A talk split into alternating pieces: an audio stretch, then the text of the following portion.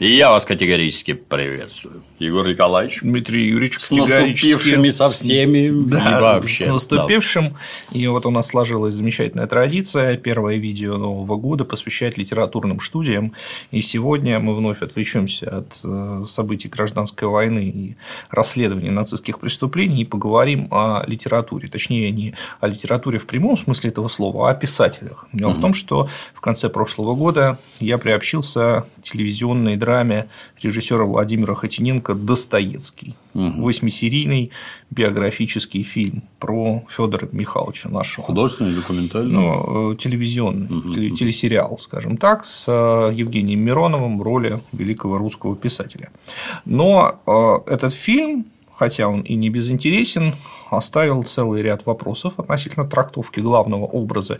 Сегодня я хотел бы сосредоточиться на одном эпизоде, который очень сильно меня резанул. Этот эпизод – это образ собрата по перу Федора Михайловича, другого великого русского писателя Ивана Сергеевича Тургенева, который, в общем, у Хотиненко и сценариста Володарского внезапно выглядит главным антагонистом и антигероем этого сериала. Если Федор Михайлович показан в фильме пламенным патриотом и защитником коренных интересов России, то из Ивана Сергеевича Тургенева, не особенно и стесняясь, слепили иностранного агента, либерала в современном понимании, такую Юлию Латынину или, не знаю, Виктора Шендеровича, такого типичного персонажа с «Эхо Москвы», который сидит где-то там, ну, в фильме это происходит в Баден-Бадене, в Германии, но… образно говоря, в Лондоне угу, там, угу. или в Париже, и поливает грязью нашу Русь-матушку, ненавидя ее всей душой. Значит, и это было крайне странно, потому что Тургенев действительно в этом фильме омерзителен. И более того, когда я посмотрел сам сериал, я стал читать отзывы на него и увидел, что фрагмент с диалогом между Федором Михайловичем и Иваном Сергеевичем, где, так сказать, Тургенев и нарисован таким гнусным негодяем, гнусным персонажем, он разошелся по интернету, и там масса комментариев, а Тургенев-то, оказывается, был вот таким-то, да, да, да, таким, таким мерзавцем. Вот. А с другой стороны, есть и комментарии в том духе, что молодец, Тургенев, вот как он резанул там. И так далее. Значит, и все это базируется на одном реально бывшем эпизоде, разговоре Тургенева и Достоевского, который произошел в Баден-Бадене в тысяча восемьсот шестьдесят седьмом году, и который неоднократно становился предметом исследований литературоведов и историков, и который по непонятным, на самом деле, для меня причинам показан в фильме исключительно глазами Федора Михайловича угу. Достоевского. И я решил углубиться в данный вопрос и вообще проследить взаимоотношения между Достоевским и Тургеневым. Вот сегодня об этом хочу рассказать, потому угу. что это, ну, очень интересно, а базироваться мы будем как раз на этом эпизоде из сериала, можно, наверное, будет его вклеить. Вы уезжаете? Ну да. Ну и куда уезжаете, Иван Сергеевич? На родину? Россию? Да нет, Федор Михайлович. Россия – это место моего рождения. Но уж никак не родина. Да. Смею предположить, что родина ваша – Париж. Да не совсем так. Не совсем. Но согласитесь, мыслящему человеку трудно назвать родиной страну, где убивает живую мысль, где царит произвол, где церковный мракобесие делает из людей бессловесных рабов. М? Да. Я тут как-то прочел в «Голосе». Знакомая вам газетка. Не правда ли? Да. Прочел. Прямо в передовой статье. Мы радовались в крымскую кампанию успехам оружия союзников и поражению наших. Поражению наших радовались, а? Нет, я до такого либерализма не доходил. Я хоть и был тогда на каторге, а все же и не радовался успехам противника. Я ощущал себя русским. Угу. И жаждал успеха русскому оружию. Хоть и оставался тогда еще шелудивым либералом. Так что же вам либералы такого плохого сделали? М? То, что совесть человеческую считают превыше всего? Совесть без Бога есть ужас. А-а-а. Такая свобода может запутаться, заблудиться до самого безнравственного. Ну и что же, Федор Михайлович, по-вашему, самое безнравственное? Не надо, Иван Сергеевич, зачем? Вы прекрасно понимаете, о чем я. Да, либералы за свободу совести. Ну какой совести? Которая шита по их меркам. А если не по их меркам, то что? А, тогда провались. Все, пропадом провались. Ну так что ж, скажу тогда без обиняков. Если такая Россия провалилась бы, то никакого убытка и сожалению человечества не было бы. Поверьте, никакого.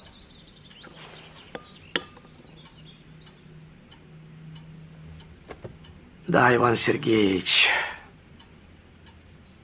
вы и раньше ничего в русском народе не понимали, хоть и книжки про него писали, а теперь и подавно. Я вот вам совет хочу дать. Вы телескоп купите. А телескоп-то зачем? А отсюда далеко. Наведите на Россию и разглядывайте там нас. Может, что и разглядите. Да и телескоп никакому либералу не поможет. Погубите вы Россию. А после себя погубите.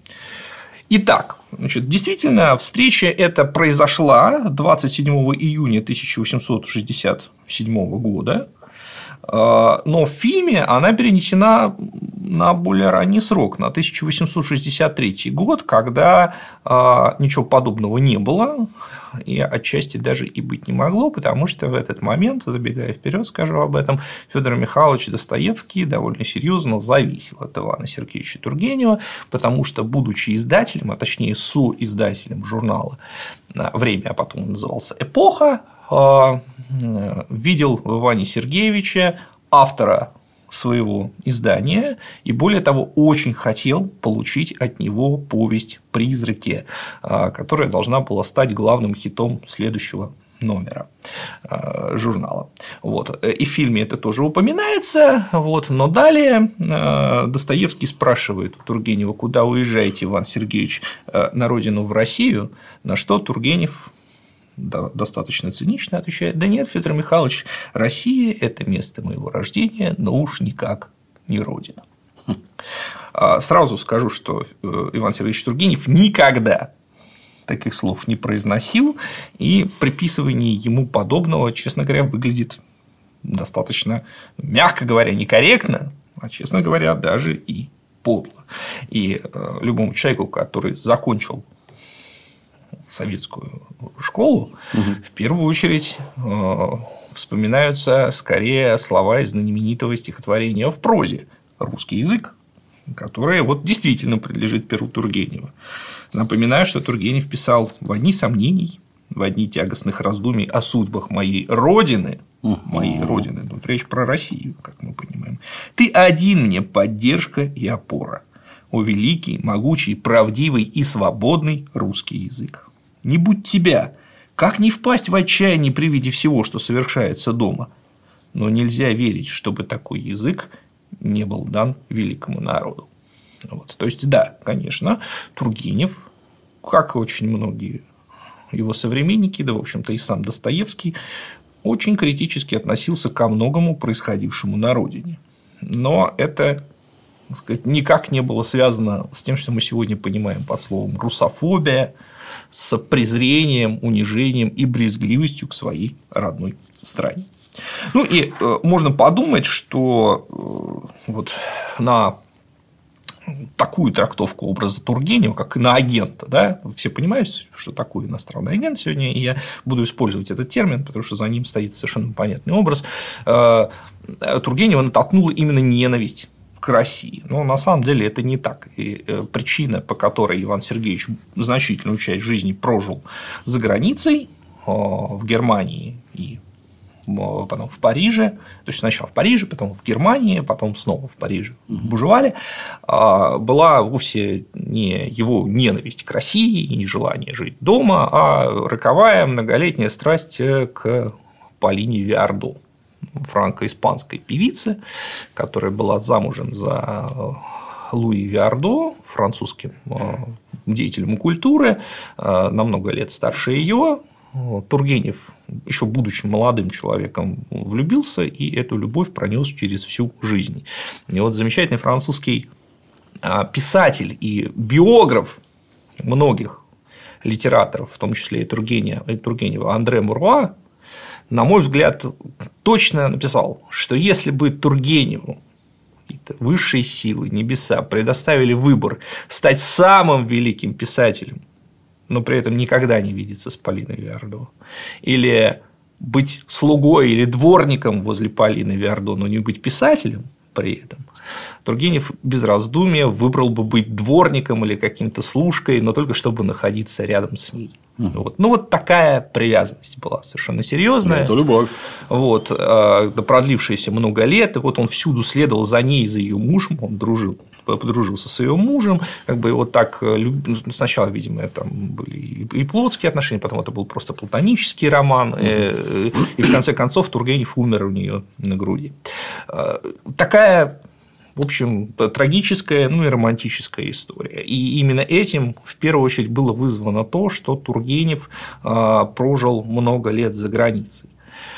Но, ну, фактически с тысяча восемьсот, середины тысяча восемьсот пятидесятых годов и до своей смерти в тысяча восемьсот восемьдесят третьем. Но это не значит, что он в Россию больше никогда не приезжал, конечно, угу. приезжал. Более того, как я покажу далее, Тургенев стал тем, что тогда называли посол русской культуры во Франции. Все произведения Тургенева, написанные за рубежом, были на русском. Ну, не все, большинство, подавляющее большинство произведений были на русском языке. Посвящены России и о России. И есть еще одна роль Тургенева, которая недооценена и не понята современниками, но она была колоссальна. Именно Тургенев был главным популяризатором русской культуры на Западе. И, с другой стороны, он был главным популяризатором европейской, в первую очередь, французской культуры в России. И он Францию, французских писателей во многом связал с Россией, потому что Тургенев – это уникальный пример деятеля культуры девятнадцатого века, который был абсолютно своим и для России, и для Франции. И вот несколько примеров привязанности Тургенева к России, которую он сохранял, даже живя на Западе. Ну, вот, например, двадцать пятого октября тысяча восемьсот пятьдесят шестого года Иван Сергеевич писал критику Василию Боткину. «Спасибо тебе за все сообщенные известия. Многое меня порадовало, и все приходящее из России мне дорого. Что ни говори, а все-таки моя Русь мне дороже всего на свете, особенно за границей, я это чувствую». Вот. А, ну, и иногда Тургенев, как и очень многие русские люди, кстати, французы это отмечали, болезненно воспринимал критику России или пренебрежение к России и высказывал ее прямо в глаза даже западным деятелям культуры. Вот такой пример. Однажды, значит, Чарльз Диккенс пригласил Тургенева на какой-то обед, там присутствовал другой знаменитый английский писатель Уильям Теккерей. И Теккерей стал в пренебрежительном ключе говорить о России, об издательском деле в России и о писателях России вообще. Ну, смысл его заявлений сводился к тому, что в России литературы нет, и нет читающей публики. И быть не может. Нет читающей публики. На что Тургенев ему сказал, что вообще-то, как бы вы ни были талантливы, мистер Теккерей, но в России есть сатирик, который во всем вас превосходит. Да что же это за сатирик? – спросил Теккерей. А это Гоголь, – ответил Тургенев. Да, а что-то я никогда не слышал про Гоголя, и никто в Европе не слышал, не слышал про Гоголя, а между тем все-таки он талантливее вас, – ответил Тургенев. А. Вот. И надо сказать, что Гоголь это на французский язык перевел именно Иван Сергеевич. Но на самом деле, то есть это, эти переводы вышли под фамилией Луи Виардо, вот, но, скорее всего, перевел Тургенев и отдал на редакцию Виардо, поскольку тот был француз, французский язык был для него родным, он просто угу. правил. Вот. И э, благодаря им, именно благодаря Тургеневу во Франции вышли Гоголь, во Франции вышел Островский, во Франции вышла «Война и мир» Льва Николаевича Толстого. Вот. Но Тургенев был первой русской литературной знаменитостью, которая прославилась во Франции. То есть, вот записки охотника, они стали французской сенсацией. Ими зачитывались все. И, например, Альфонс Доде, который тоже дружил с Тургеневым, он писал, что вот я сразу понял, что этот писатель, он мне как родной, я понимаю, как он пишет, вот этот настоящий писатель, что большинство писателей, они только описывают, могут описать то, что видит его глаза. Да, но у Тургенева получается передавать также и звуки, и запахи. Да, он и слышит, и, так сказать, обоняет.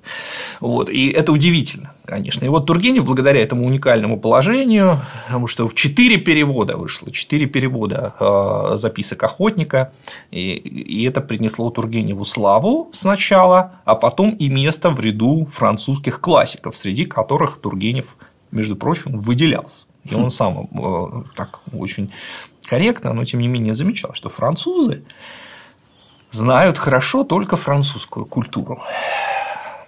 А Тургенев, в отличие от его собра... французских собратьев по перу, был человеком образованным европейским, поэтому он блестяще знал и немецкую культуру, и французскую культуру, и, конечно, русскую культуру. И этим он поражал. Ближайшим другом во Франции стал Гюстав Флобер. И Гюстав Флобер завел такой кружок освистанных авторов. Вот. То есть, значит, в него входили пятеро знаменитых литераторов, и потом присоединился Ги де Мопассан. Значит, кто эти пятеро? Это сам Флобер, это Альфонс Доде, это Эдмон Гонкур, Эмиль Золя и Иван Сергеевич Тургенев. Раз в месяц. За что их освистали? Да, значит, ну, э, в, это, да, в, этом, в этом проявлялась самоирония. Всем этим пятерым людям была свойственна самоирония. Вот. Хотя бы один из их романов, э, как, одно из их произведений было освистано и признано бездарным. И поскольку они были людьми с чувством юмора, то они решили составить такой кружок. Причем кружок был закрытый, и Жюль Верн не попал. В него не попал и очень обижался. Вот. Значит, тоже известный бездарь. Вот. А Тургенев, Тургенев еще, значит, всем, ну, когда этот кружок в шуточной форме был создан, Тургенев, значит, должен был доказать, что его тоже освистали. Вот. Освистали роман «Дым», о котором мы в России, в России, о котором мы с вами будем говорить. Во Франции, наоборот, роман «Дым» считается очень крутым, и Флобер написал, что это первоклассная вещь. Почему так произошло, я скажу чуть позже. Значит, и Тургенев стал для французов своим, но при этом он до французов доносил, что а есть Толстой, а есть Пушкин, а есть Гоголь, есть Островский и даже Достоевский, с которым отношения были очень-очень сложными. Вот. И в этом смысле Тургенев сыграл колоссальную роль. И один из французских журналистов, писателей на прощании с Тургеневым в тысяча восемьсот восемьдесят третьем году сказал по, по этому поводу, что Франция охотно бы усыновила Тургенева, но Тургенев сам этого не хотел, потому что до самого конца он оставался сыном угу. России. Вот. И его роль вот в популяризации русского искусства, русской литературы, в первую очередь, вообще России, она была колоссальна. Вместе с тем, вместе с тем ведь э, э, Тургенев сделал огромное, огр, огромное дело для популяризации и вообще для французской литературы, я считаю, потому что э, Тургенев был богат, как мы знаем, а, например, Гюстав Флобер был не богат, вот, Тургенев ему помогал. Вот. А еще более значительно он помог молодому Эмилю Золя, потому что Эмиль Золя очень нуждался. Где работал Эмиль Золя в своей молодости? Он работал, внимание, в журнале «Вестник Европы». Это русский журнал, значит, редактор его Стасюлевич порекомендовал туда и фактически устроил Золя туда Иван Сергеевич Тургенев. И как тесен мир, слушай. Иностранный отдел, там письма из Парижа, в этом журнале вел Эмиль Золя, и, и благодаря своей критике, а Тургенев ставил Золя как критика даже выше, чем как писатель, вот ему не очень нравился натурализм, но публицистический талант Золя Тургенева восхищал. И Тургенев безошибочно определил, что вот это он станет в России звездой. И действительно так и произошло. И потом все журналы русские наперебой пытались Золя заполучить в качестве своего автора. И два романа Эмиля Золя вышли в России на русском языке раньше, чем во Франции. Ого. То есть, с гранок был сделан перевод. Вот. И в России некоторое время в России успех Золя был больше, чем во Франции. Он бы все бредили просто Эмилем Золя, и это произошло, конечно, благодаря Тургеневу. И как, когда какие-то русские журналы пытались значит, что-то, что-то у Золя заказать, он отвечал, что надо посоветоваться с Иваном Сергеевичем. Вот там. То есть, а влияние было огромное, и это помогло Эмилю Золя решить финансовые проблемы, и он был благодарен России, во-первых, за возможность работать, в принципе, а во-вторых, за аудиторию, потому что отклики и письма из России шли. Вот. И все это произошло благодаря, конечно, вот этой связующей роли Тургенева. И у Золя есть очень благодарные слова именно в адрес России и русской аудитории. Вот, поэтому это было, конечно, великое дело, которое, к сожалению, которое, к сожалению, недооценено. И понятно, что человек, который такое дело совершил, даже если бы он только это сделал, он не мог произнести слова «Россия мне не родина» и угу. вообще поливать Россию грязью. А именно таким он выглядит в этом сериале. И, конечно, отчасти это было вдохновлено отзывами о данной встрече самого Достоевского, но все-таки драматург, он должен быть немного историком, да, если мы снимаем историческое кино, и он должен критически отнестись к сообщениям конкретного лица. Мы сейчас поговорим, в каких обстоятельствах состоялась эта встреча и вообще какие отношения были у Достоевского с Тургеневым. Значит, да, там значит, есть еще один фрагмент. Вот во время этого кинематографического разговора Тургенев яростно защищает выдуманными совершенно фразами либералов, то есть подразумевается либералов, ну мы это, это слово понимаем угу. в значении двадцать первого века, а не в значении века девятнадцатого. А Достоевский вспоминает недавнюю передовую статью либеральной газеты «Голос», в которой авторы признавали, что желали поражения русского оружия во время Крымской войны, и эти поражения вызывали у них радость. Значит, это Федор Михайлович действительно говорил, но не во время данной встречи, в письме Аполлону Майкову девятого октября тысяча восемьсот семидесятого года. Вот. Но вот обращенные к Тургеневу и ничем не парированные слова, они, эти слова они создают у зрителей ощущение, что Иван Сергеевич тоже аплодировал победам англичан и французов в Крыму и хотел, чтобы вот, угу. значит, что-то плохое случилось с Россией, там взяли Севастополь и так далее. Но это глупо, это подлог.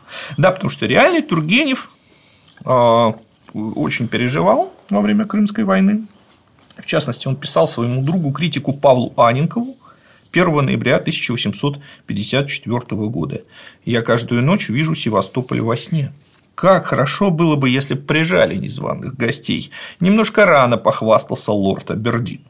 И здесь я хочу напомнить одну вещь. Вот мы все прекрасно знаем о трагической судьбе Федора Михайловича, который за чтение письма Белинского Гоголю был приговорен к смертной казни, затем произошла знаменитая инсценировка этой казни на Семеновском плацу, которая без всякого сомнения повлияла на психическое состояние Достоевского. И далее он был отправлен на каторгу в Сибирь, а потом была еще солдатчина в Сибири. Тяжелейшая судьба.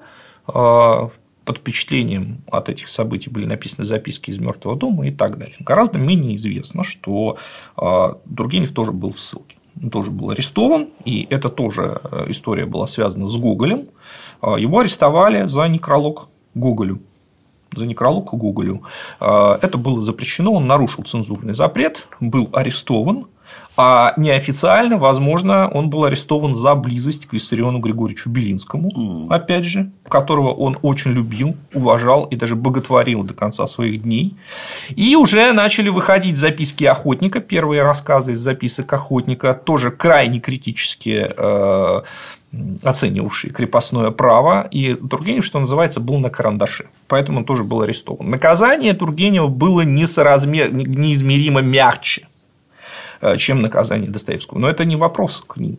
То есть, и по современным меркам и Достоевский пострадал за ничтожное ничтожное преступление, даже если считать это каким-то проступком. Да? Вот. Тургенев был арестован, месяц просидел в Петропавловской крепости, потом был сослан в свое имение без права удаляться оттуда угу. на два года. В Спасско-Лутовиново, где он писал записки охотникам. Понятно, что это не Сибирь, это не каторга. Ну, такая но... разновидность домашнего ареста. Ну, это вот Пушкин и Михайловск, да. примерно то же самое. Но, тем не менее, это был конфликт с властью, который в любой момент мог обернуться чем-то более жестоким. Да? Тем более, что, как я уже сказал, антикрепостнические рассказы Тургенев продолжал писать, и если бы кто-то зашелся в приступе административного восторга, он мог бы нарыть еще, на, да, нарыть еще как, собственно, на Достоевского нарыли, угу. там угу. это отдельная история с петрошевцами, потому что это дело отчасти было просто сфабриковано. Вот. На волне событий тысяча восемьсот сорок восьмого года в Европе, там, весна, весна народа. В общем,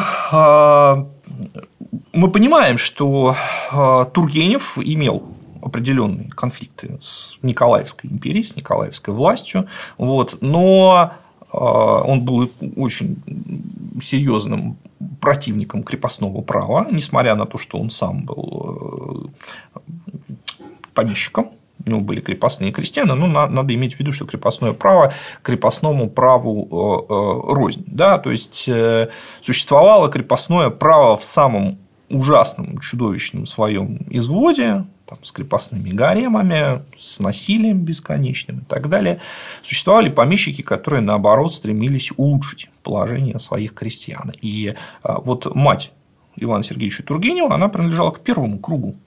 Тургенев насмотрелся на это все с юных лет.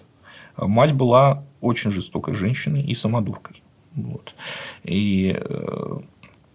собственно, вот впечатления, которые были выражены в записках охотника с сочувствием крестьянству, а записки охотника – это было такое прерывание заговора молчания вокруг крепостного права, вообще вокруг народа, почему это все и рвануло. Вот. И все это, конечно, по мотивам того, что Тургенев видел в поместье матери. Угу, угу. Вот. Значит, он крепостное право сам не отменил, но он его максимально облегчил и выступал публично уже после окончания ссылки и после смерти Николая Первого он публично выступал за то, чтобы крепостное право было отменено не в каком-то конкретном поместье, на уровне страны. И записки охотника, его литература, его публицистика сыграла в этом большую, значительную роль. И Тургенев стал и сразу ну, ракетой взлетел в выдающиеся писатели, и вместе с тем и общественные деятели. Заработал себе авторитет. Ну, а теперь давайте поговорим про отношения с Достоевским. Угу. Значит, Федор Михайлович Достоевский – это человек, который может, наверное, похвастаться самым блестящим литературным дебютом в истории русской литературы. Его дебютная повесть «Бедные люди» стала популярна, известна, о ней говорили. Она произвела сенсацию еще до публикации. Ну, значит, немножко про судьбу Федора Михайловича. Это были какие-то салонные чтения, да? Сейчас расскажу. Значит, немножко про судьбу Федора Михайловича. Значит, Федор Михайлович родился в семье врача, который приобрел небольшое поместье в Подмосковье, учился в инженерном училище в Михайловском замке, да, в инженерном замке в Петербурге, но военным себя не видел. Сам потом рассказывал про себя байку, это, скорее всего, шутка такая, как бы, которую Достоевский сам про себя сочинил, он был не лишен определенной тоже самоиронии, чувства юмора, но в гораздо меньшей степени, чем Тургенев. Он рассказывал про себя, что по окончании службы он составил проект крепости, который рассматривал лично Николай Первый. Николай Первый посмотрел на него и спросил, а где же здесь ворота? И ворот действительно не было. Достоевский якобы забыл их, забыл их учесть в своем плане, в своем проекте. И после этого он понял, что вот инженерно-военная часть – это не его. Я думаю, что это какой-то такой литературный вымысел, но так или иначе Федор Михайлович оставил службу и, веря в свою звезду, полностью посвятила себя литературному труду. Хотя, конечно, в тот момент будущность Достоевского как литератора была неочевидна, при том, что Федор Михайлович был все-таки очень беден. Семья была большая, много детей, на всех не хватало, и от его юности сохранились такие письма, он постоянно просит у отца денег, отец присылает, но немного. Но, тем не менее, Достоевский вот полностью бросается в этот литературный омут, он многим рискует, и с успехом. Он пишет свое первое произведение «Бедные люди». И тут ему повезло. Вот были моменты, когда Достоевскому не везло, а были моменты, когда прям очень везло. Значит, он жил с писателем на одной квартире, с молодым писателем Дмитрием Григоровичем,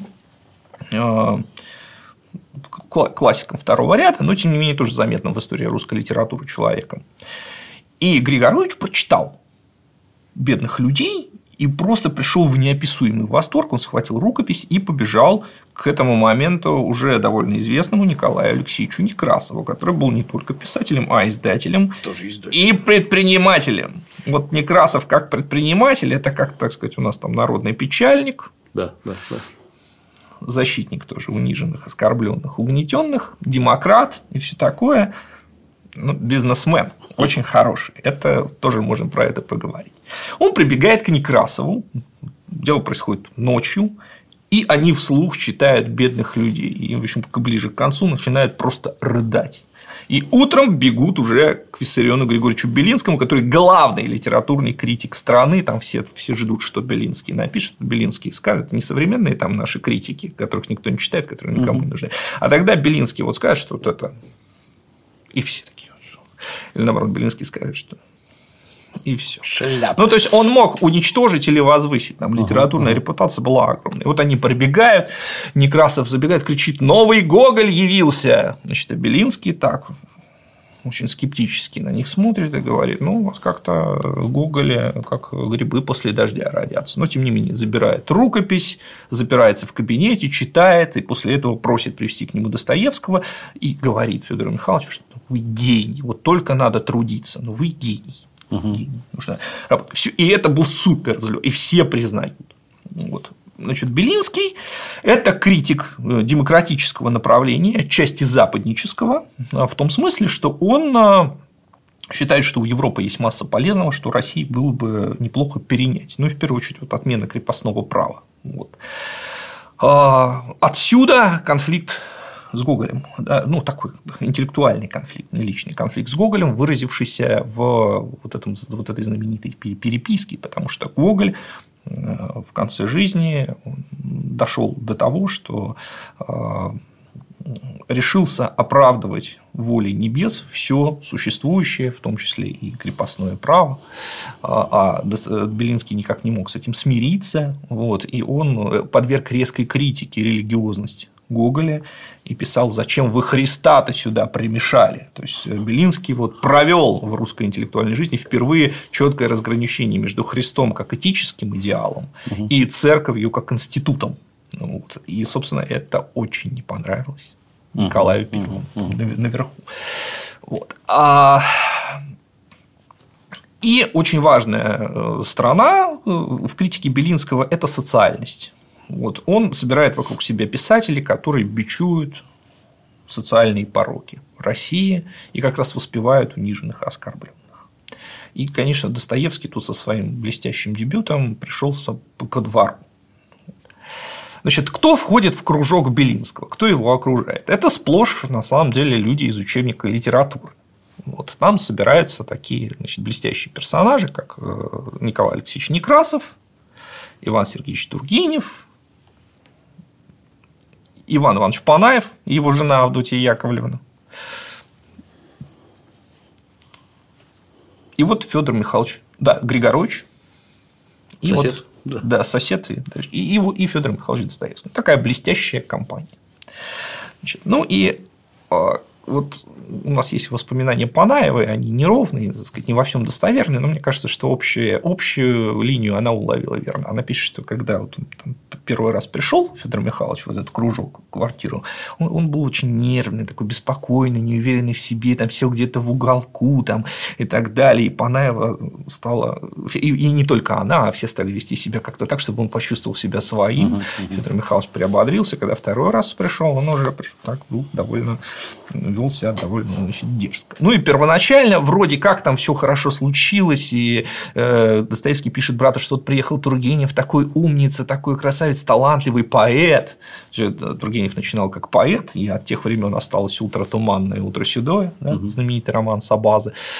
Вот. И поначалу все было хорошо. Но потом у Федора Михайловича наступило легкое головокружение от успехов, потому что ему Белинский сказал, что он гений, а всем остальным Белинский такого не, не говорил. Нет, не говорил.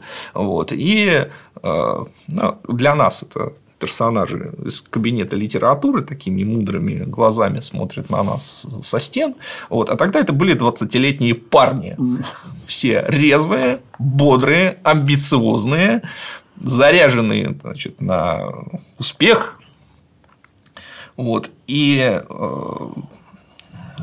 далеко не всем нравились, так сказать, претензии Федора Михайловича. Ну, вот как об этом писала Авдотья Панаева.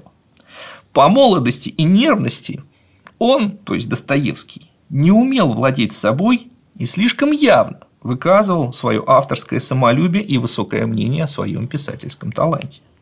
Ошеломленный неожиданным блистательным первым шагом своим на литературном поприще и засыпанный похвалами компетентных в литературе людей, он, как человек впечатлительный, не мог скрыть своей гордости перед другими молодыми литераторами, которые скромно выступили на это, вступили на это поприще со своими произведениями. С появлением молодых литераторов в кружке беда была попасть им на зубок, а Достоевский как нарочно давал к этому повод своей раздражительностью и высокомерным тоном, что он несравненно выше их по своему таланту. И пошли перемывать ему косточки, раздражать его самолюбие уколами в разговорах, и особенно на это мастер был Тургенев. Он нарочно тягивал в спор Достоевского и доводил его до высшей степени раздражения. Тот лез на стену и защищал с азартом иногда нелепые взгляды на вещи, которые сболтнул в горячности, а Тургенев их подхватывал и потешался. Значит, апофеозом этого стала язвительная эпиграмма, в котором Тургенев и, видимо, Некрасов продернул самолюбие зазнавшегося, как ему казалось, Достоевского.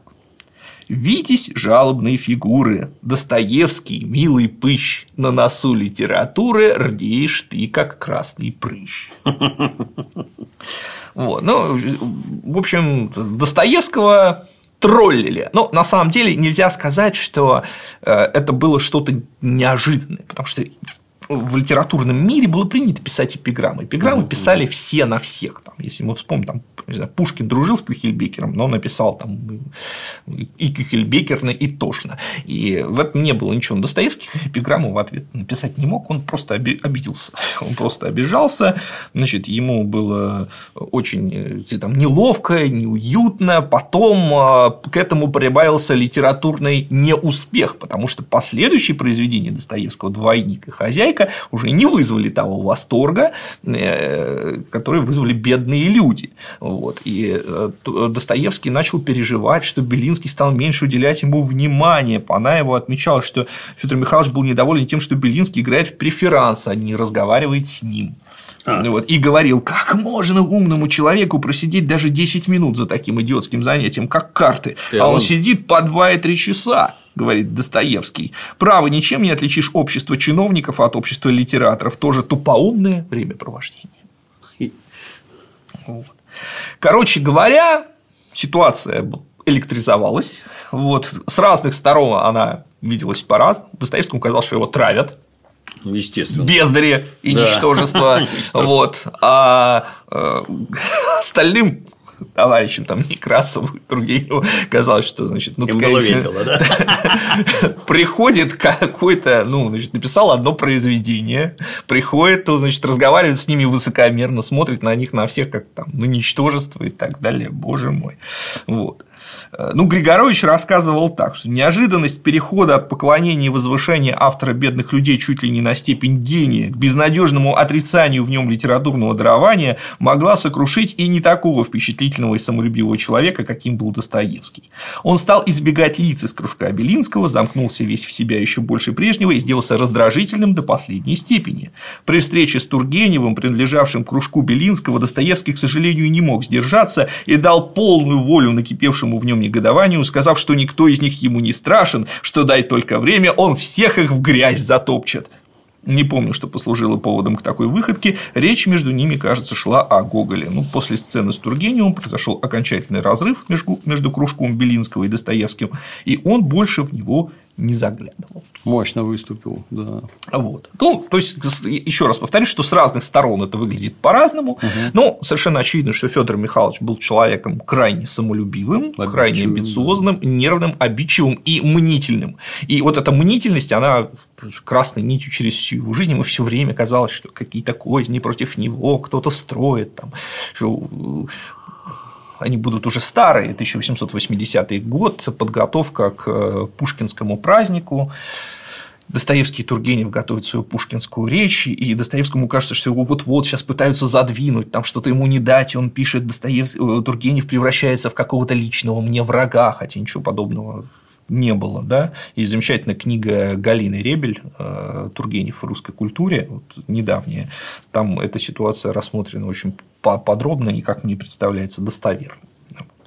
Значит, и вот этот разрыв с кружком Белинского сказался на судьбе Достоевского самым роковым образом, поскольку он попал в другой кружок. Это был кружок Буташевича-Петрашевского, в котором, собственно, и произошли те трагические события, о которых мы сказали выше. Федор Михайлович Достоевский был арестован по делу Петрашевского и приговорен к смертной казни, которая потом была, значит, инсценирована, и затем Достоевского сослали на каторгу в Сибирь. В Омске он находился, в Омском остроге, потом солдатчина была в Семипалатинске, и, конечно, жизнь его была очень тяжелой и во многом безрадостной. И в первую очередь безрадостной еще и потому, что, находясь на каторге, он и, и солдатом, будучи, он не мог писать. Он не мог писать, а именно с литературой он связывал свою жизнь. Пока Достоевский находился в Сибири, произошел вот этот фантастический, неожиданный взлет Тургенева к вершинам славы. Он отбыл свою, гораздо более мягкую ссылку, опубликовал записки охотника, да, потом стали выходить его романы «Рудин», «Накануне», которые упрочили его литературную репутацию. И Тургенев стал, как я уже сказал, во-первых, признанным литературным. Ну, литературной знаменитостью, выдающимся общественным деятелем, вклад которого в отмену крепостного права все признавали, и, наконец, высокооплачиваемым автором. То есть, вот Тургенев был очень успешен как писатель, очень популярен, ему платили четыреста рублей за печатный лист. Я подчеркну, что Федор Михайлович никогда не будет получать таких гонораров. Лев Толстой будет, угу. Федор Михайлович Достоевский не будет. К сожалению, такая вот судьба. Ну, здесь мы не рассматриваем подробно их биографии, хотя там можно было бы обо многом поговорить, но заметим, что вот Федор Михайлович Достоевский возвращается из Сибири, да, проходит десять лет, идет подготовка к отмене крепостного права, Достоевскому сначала запрещают жить в столицах, он останавливается в Твери, в Сибири он женился угу. на Марии, вдове Марии Дмитриевне Исаевой, но, к сожалению, брак не очень счастливый, потому что, ну, видимо, не было и большой любви, и Мария Дмитриевна больна, у нее чехотка, Достоевского это изводит, в конце концов он получает разрешение жить в Петербурге, хотя хотел в Москве, где он родился, прожил первые пятнадцать лет жизни. Но вот получает разрешение жить в Петербурге, в Петербурге живет брат Михаила Михайловича Достоевский, очень хороший человек, замечательный человек, добрый гений Федора Михайловича, который о нем заботился, который его поддерживал. И Достоевский, на самом деле, по отношению к семье Михаила Михайловича будет вести себя крайне благородно, потому что после внезапной смерти Михаила Михайловича в тысяча восемьсот шестьдесят четвёртом году Федор Михайлович возьмет на себя заботу о его семье и будет выплачивать долги брата. Хотя мог бы теоретически, там, используя разное юридическое крючкотворство, эту обузу с себя снять. Значит, Федор Михайлович и Михаил Михайлович издают журнал. Сначала он назывался «Время», потом его закрыли. Не буду останавливаться на причинах закрытия, хотя это тоже интересный сюжет. И журнал возобновился под названием «Эпоха». И вот этот журнал нуждается в авторах. И Федор Михайлович возрождает свое, свои старые литературные связи. Угу. Вот. Ну, а главный русский писатель в этот момент Иван Сергеевич Тургенев. И, конечно, тот журнал, который Тургенева публикует, он хорошо продается. Вот. Но при этом Федор Михайлович и сам пишет. Он как бы возвращается в число еще невеликих, но видных русских литераторов. Он публикует записки из «Мертвого дома». Вот это, это первое произведение, такое мощное произведение о каторге, которое тоже новую тему вводит в русскую литературу. Его все читают. И Достоевского часто приглашают перед студентами выступать. Он тут «Отмена крепостного права». Он такой-то жертва режима, как бы, поэтому к нему большой, угу. очень, очень большой интерес. И вот в этот момент отношения Тургенева и Достоевского нормализуются, потому что э, ну, начинается нормальное общение. Оба, казалось бы, повзрослели, и Тургенев э, хвалит, ему нравятся записки из «Мертвого дома», а Достоевскому нравятся «Отцы и дети». И несмотря на то, что отцы и дети первоначально были, особенно в демократической среде, приняты с большим скепсисом. И Тургенева обвиняли, что... Тургенева обвиняли в том, что он оклеветал молодое поколение. Вот. Но нет. И вот очень интересное письмо Тургенева Достоевскому, как раз про отцов и детей. «Любезнейший Федор Михайлович, мне нечего говорить вам, до какой степени обрадовал меня ваш отзыв об отцах и детях. Тут дело не в удовлетворении и самолюбии, а в удостоверении, что, стало быть, ты не ошибся и не совсем промахнулся, и труд не пропал даром. Это было тем более важно для меня, что люди, которым я очень верю, серьезно советовали мне бросить мою работу в огонь. И еще на днях Писемский, ну это между нами, писал мне, что лицо Базарова совершенно не удалось». Ну, как прикажете тут не усомниться и не сбиться с толку? Автору трудно почувствовать тотчас, насколько его мысль воплотилась, и верна ли она, и овладел ли он ею, и так далее. Он как в лесу в своем собственном произведении. Вы же, наверное, сами испытывали это не раз, и потому еще раз спасибо. Вы до того полно и тонко схватили то, что я хотел выразить Базаровым, что я только руки расставлял от изумления и удовольствия. Точно вы в душу мне вошли и почувствовали даже то, что я не счел нужным вымолвить. Дай бог, чтобы в этом сказалось не одно чуткое проникновение мастера, но и простое понимание читателя. То есть, дай бог, чтобы вы все, все увидали хотя бы часть того, что вы увидели. Теперь я спокоен насчет участи моей повести. Она сделала свое дело, и мне раскаиваться нечего. И вот еще один очень важный момент, который доказывает, что Достоевский был прекрасным редактором. Вот что пишет ему Тургенев. «Вот вам еще доказательство, до чего вы освоились с этим типом. В свидании Аркадия с Базаровым, в том месте, где, по вашим словам, недостает чего-то, Базаров, рассказывая о дуэли, трунил над рыцарями, и Аркадий слушал его с тайным ужасом. Я выкинул это, и теперь сожалею.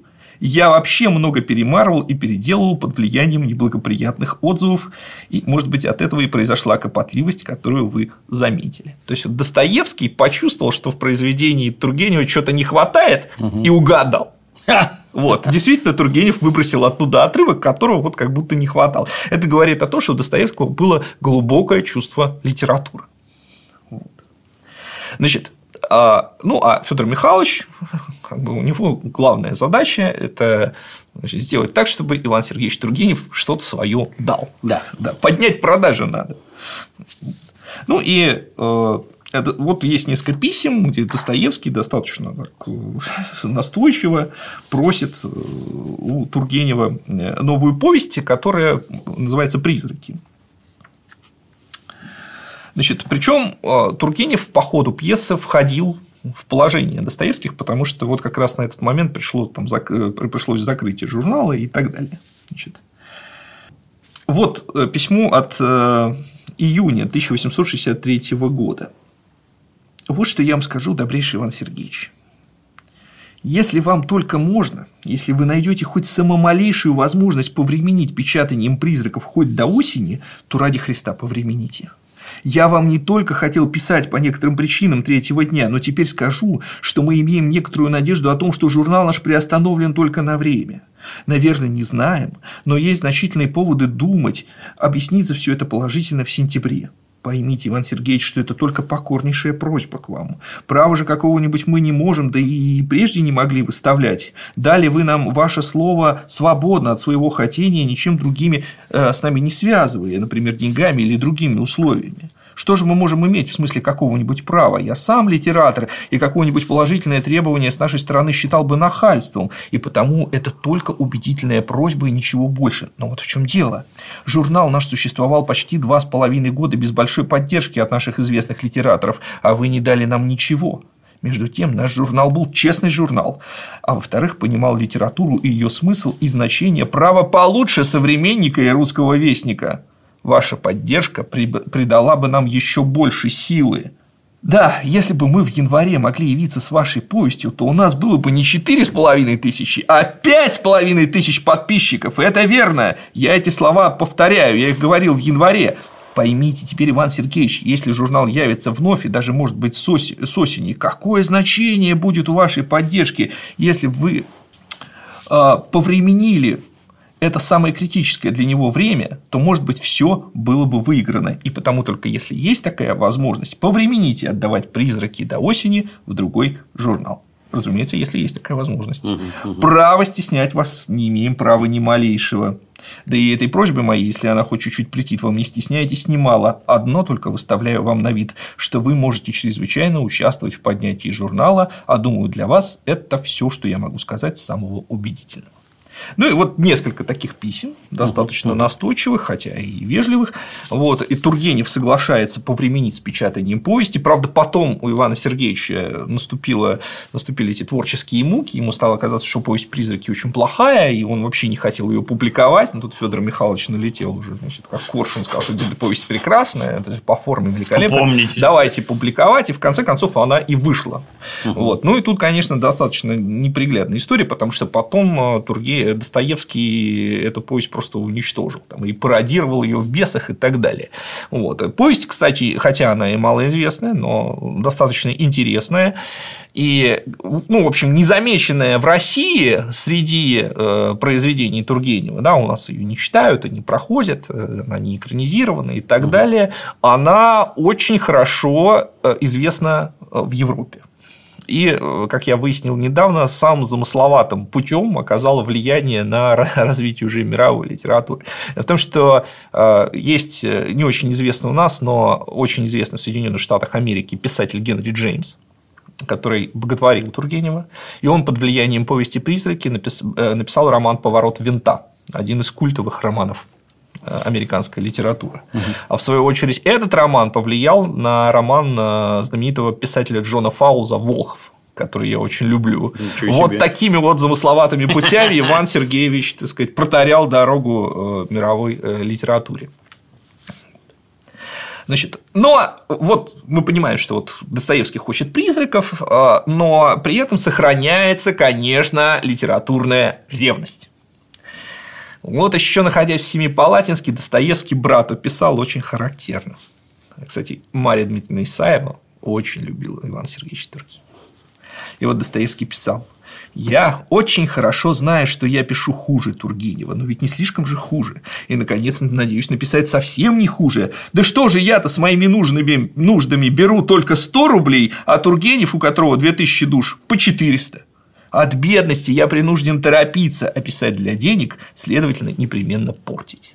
Ну, это было так, потому что Достоевский, Достоевский единственный из великих русских писателей, который постоянно находился в нужде. Постоянно в нужде. То есть Александр Сергеевич Пушкин тоже был, в общем, в долгах, и благодаря этому стал первым русским профессиональным писателем. Угу.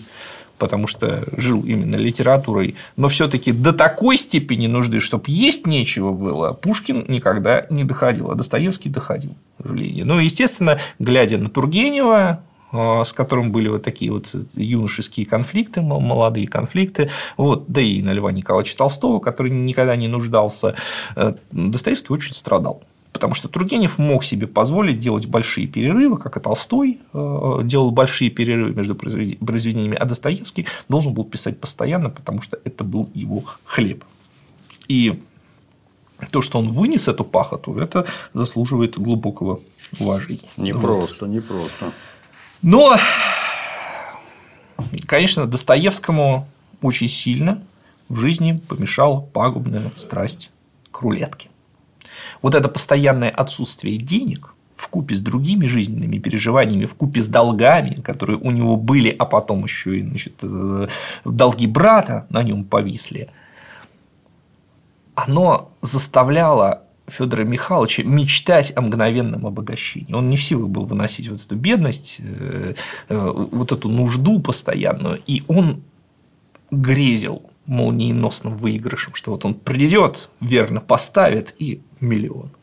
Звучит и песня группы Абба «Money, Money». Да. In my dreams I have to go to Las Vegas for Monaco. I win a fortune in a day. My life will never be the same.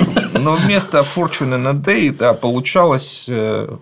Случался мрак, то есть он стал настоящим лудоманом. Началось это в начале шестидесятых годов, в шестьдесят пятом году он уже просто не мог с этим никак справиться. И счастливый случай в том, что казино в России были запрещены.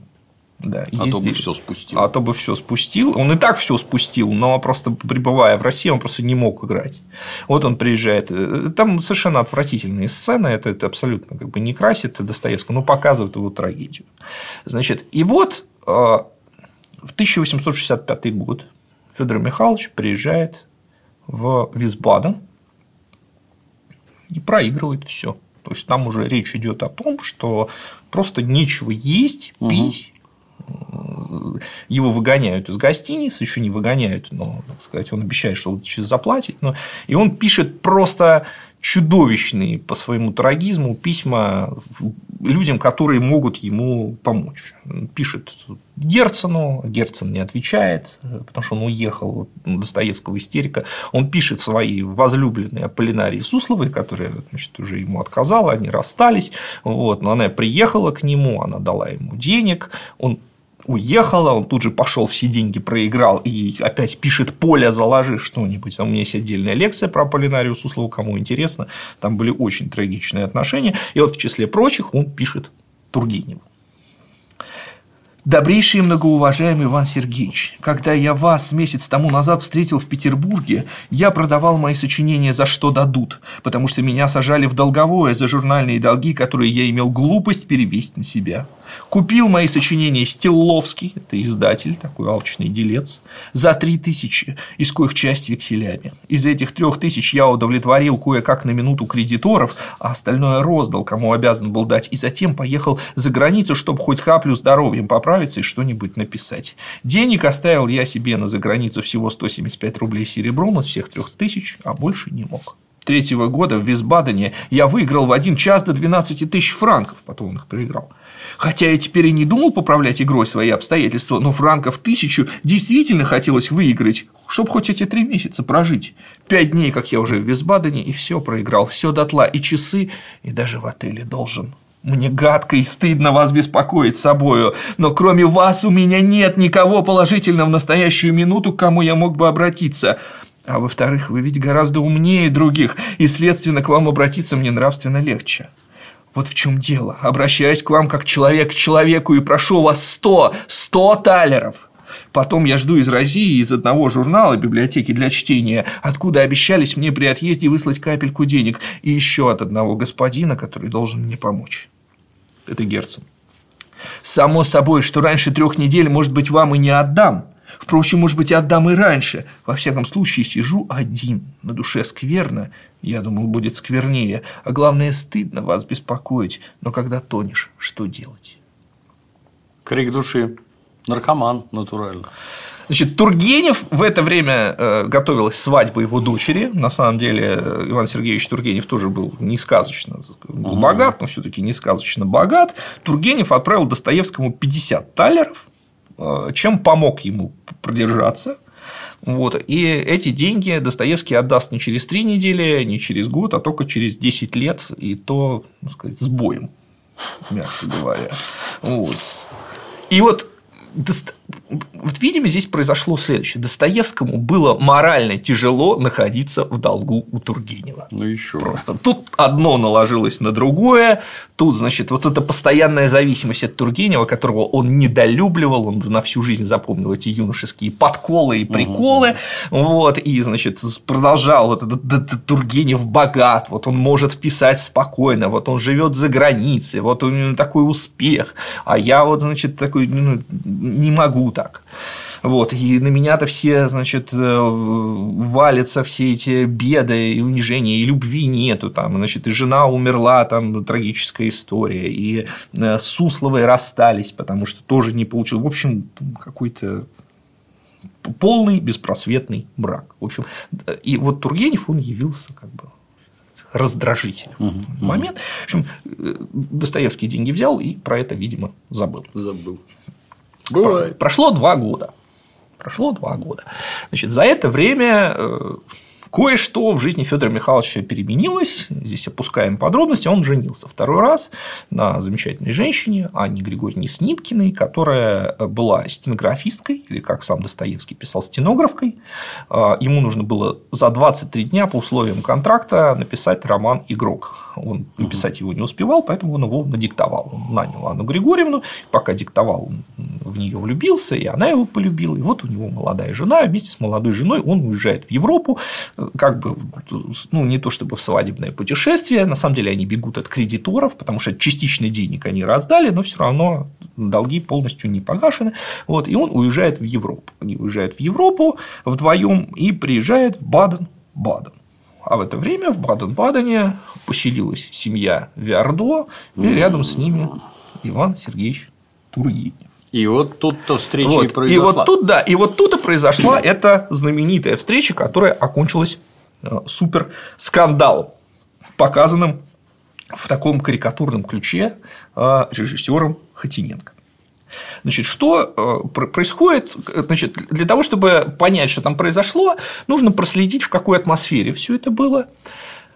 А эту атмосферу лучше всего показывает дневник Анны Григорьевны. Значит, Анна Григорьевна вела подробный дневник, который она в конце жизни издала, но некоторые редакции, некоторые редакции, значит, где сгладила все острые углы.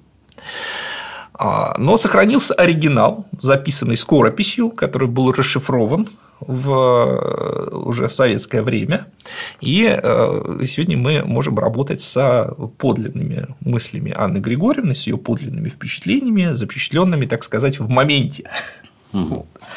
Итак, значит, вот они приезжают двадцать второго июня тысяча восемьсот шестьдесят седьмого года в Баден-Баден, и здесь, оказавшись в казино, Федор Михайлович снова становится жертвой своей пагубной страсти. двадцать пятого июня Анна Григорьевна записала в дневнике: «Возвращаясь домой из курзала, где эф эм снова проиграл, по дороге Федя встретил Гончарова, с которым меня познакомил». Речь идет про Ивана Александровича Гончарова, автора Обломова, который тоже ездил играть. «Гончаров сказал мне, что Тургенев видел вчера Федю, но не подошел к нему, потому что знает, что играющие не любят, когда к ним подходит. Так как Федя должен Тургеневу денег, то ему непременно следует сходить к нему, иначе Тургенев подумает, что Федя не хочет прийти из боязни, что тут потребуют свои деньги. Поэтому Федя хочет завтра пойти к Тургеневу». Но на завтра встреча не состоялась. Слово Анне Григорьевне. Федя взял пятнадцать талеров и пошел играть. Сначала он зашел к Тургеневу, но его не застал. Тот бывает дома только до двенадцати часов дня. Федя проиграл свои пятнадцать талеров и пошел домой. Тургенев был виноват. Значит, дальше двадцать седьмого июня. Встречи опять не происходит.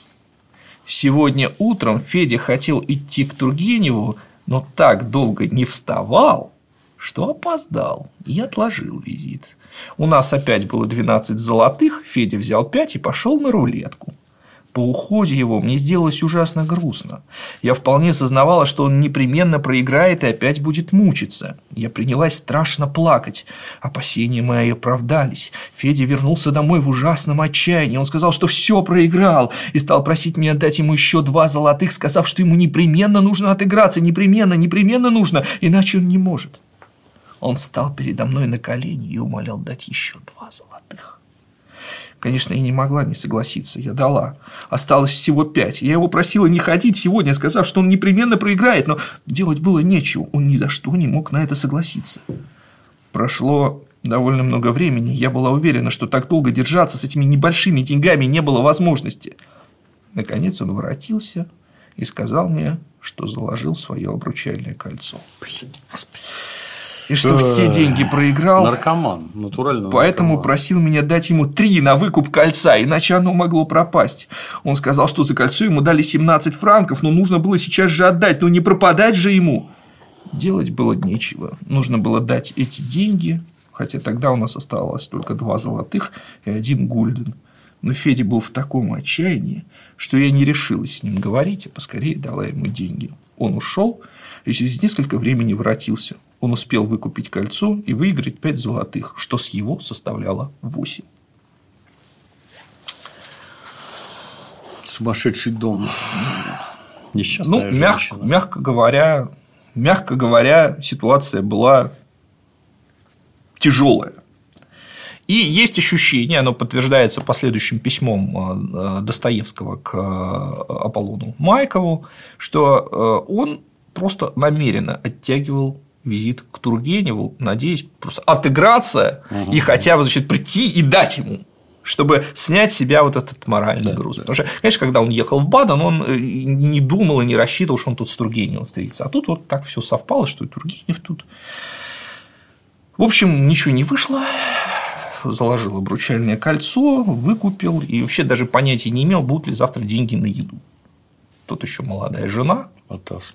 Которая, так сказать, а Достоевский, ну, мы видим, что тяжелый человек, да, фактически больной. Вот. И она, у нее были там минуты отчаяния, она потом все это выморала, конечно, но вот из ее оригина, из оригинала дневника мы видим, что она задает себе вопрос, а зачем я вообще сюда приехал? Почему я не осталась с мамочкой, она пишет. Вот. Значит, и...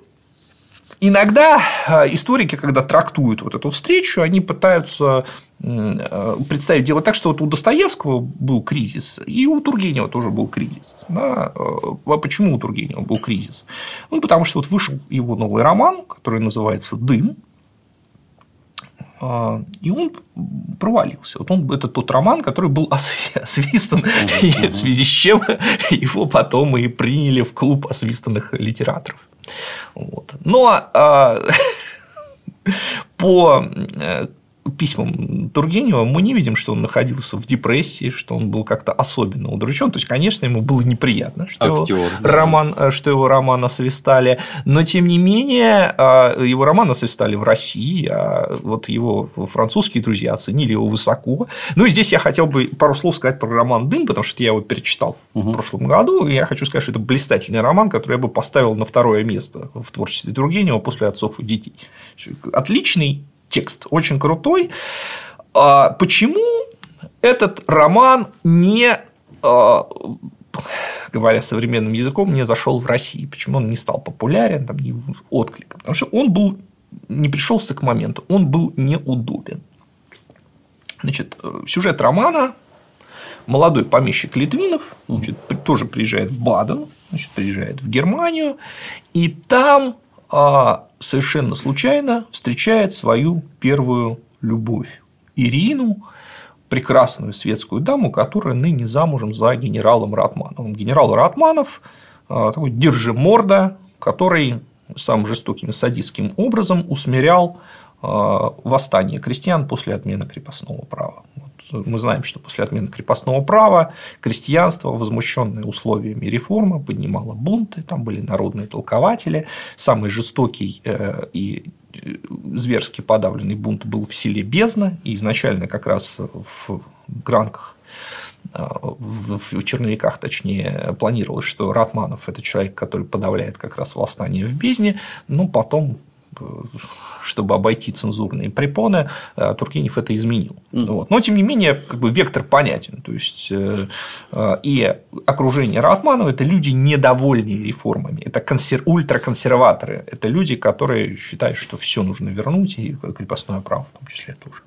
Вот. И поэтому вот, людям, мыслившим до сих пор в духе православия, самодержавия, народность, этот роман понравиться не мог. Угу. Потому что он обрушивался на вот, эту фе... на вот это феодальное мракобесие. Но, с другой стороны, в этом романе были сатирические, очень едко изображены революционеры-эмигранты, живущие в Германии. Там была такая пародия на революционеров, ну, не, не, не на самих по себе революционеров, на эпигонов Герцена и Огарёва. Вот. Это очень смешно описано.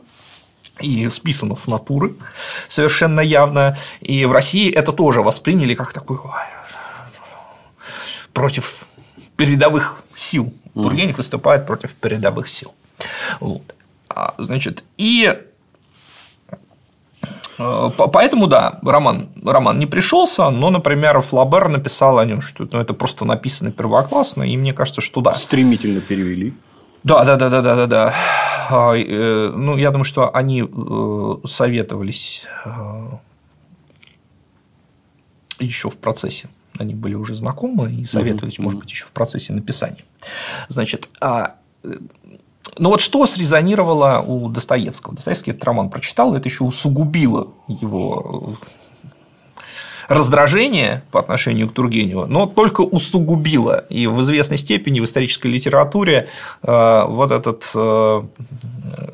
роман «Дым» часто выступает причиной конфликта. На самом деле, это вуаль, на мой взгляд. Да, это такой один из поводов был поссориться. Значит, там есть персонаж, которого, значит, вот главные герои – это Литвинов, Ирина. Я немножко расскажу про сюжет, потому что Ирина не любит своего мужа, это такой типичный такой светский брак, вот, и она тяготится исполнением этих обязанностей вроде бы. И в Литвинове, несмотря на то, что у него есть невеста, в нем вспыхивают старые чувства, он хочет Ирину спасти от вот этой светской мути. И он начинает. Это, кстати, очень интересный типаж для Тургенева, потому что у Тургенева есть тургеневская девушка, да, вот, а еще тургеневский мужчина, который ничего не делает и mm. боится любых обстоятельств, да, не преодолевает обстоятельства, все препоны для него становятся непреодолимыми. Вот. А тут это не тургеневский мужчина, это Литвинов, это мужчина действия, и он, желая спасти свою любимую, он выстраивает план. Да, он там продумывает, вот он ее заберет, конечно, там жить она будет хуже, потому что он не так богат, не так знатен, не так влиятелен, как генерал, но тем не менее у него есть возможности, он там думает, как мы будем развивать поместье, вот туда приедем там, и так далее. Причем сначала он, тяготясь, у него все-таки есть обязанности перед невестой, и он сначала хотел бежать, но Ирина сама его соблазняет, и он после этого думает, все, мы с ней бежим. Мы с ней бежим, и все уже готово к побегу, и в последний момент она ему говорит, не, я не могу. Не могу, ну как же я куда-то убегу? Я не могу никуда бежать. Давай сохраним все как есть. Я буду, значит, будешь следовать за нами, угу. вот, будешь, так сказать, при мне, вот, но при этом как бы я свое место сохраню. Всё. Иначе нельзя.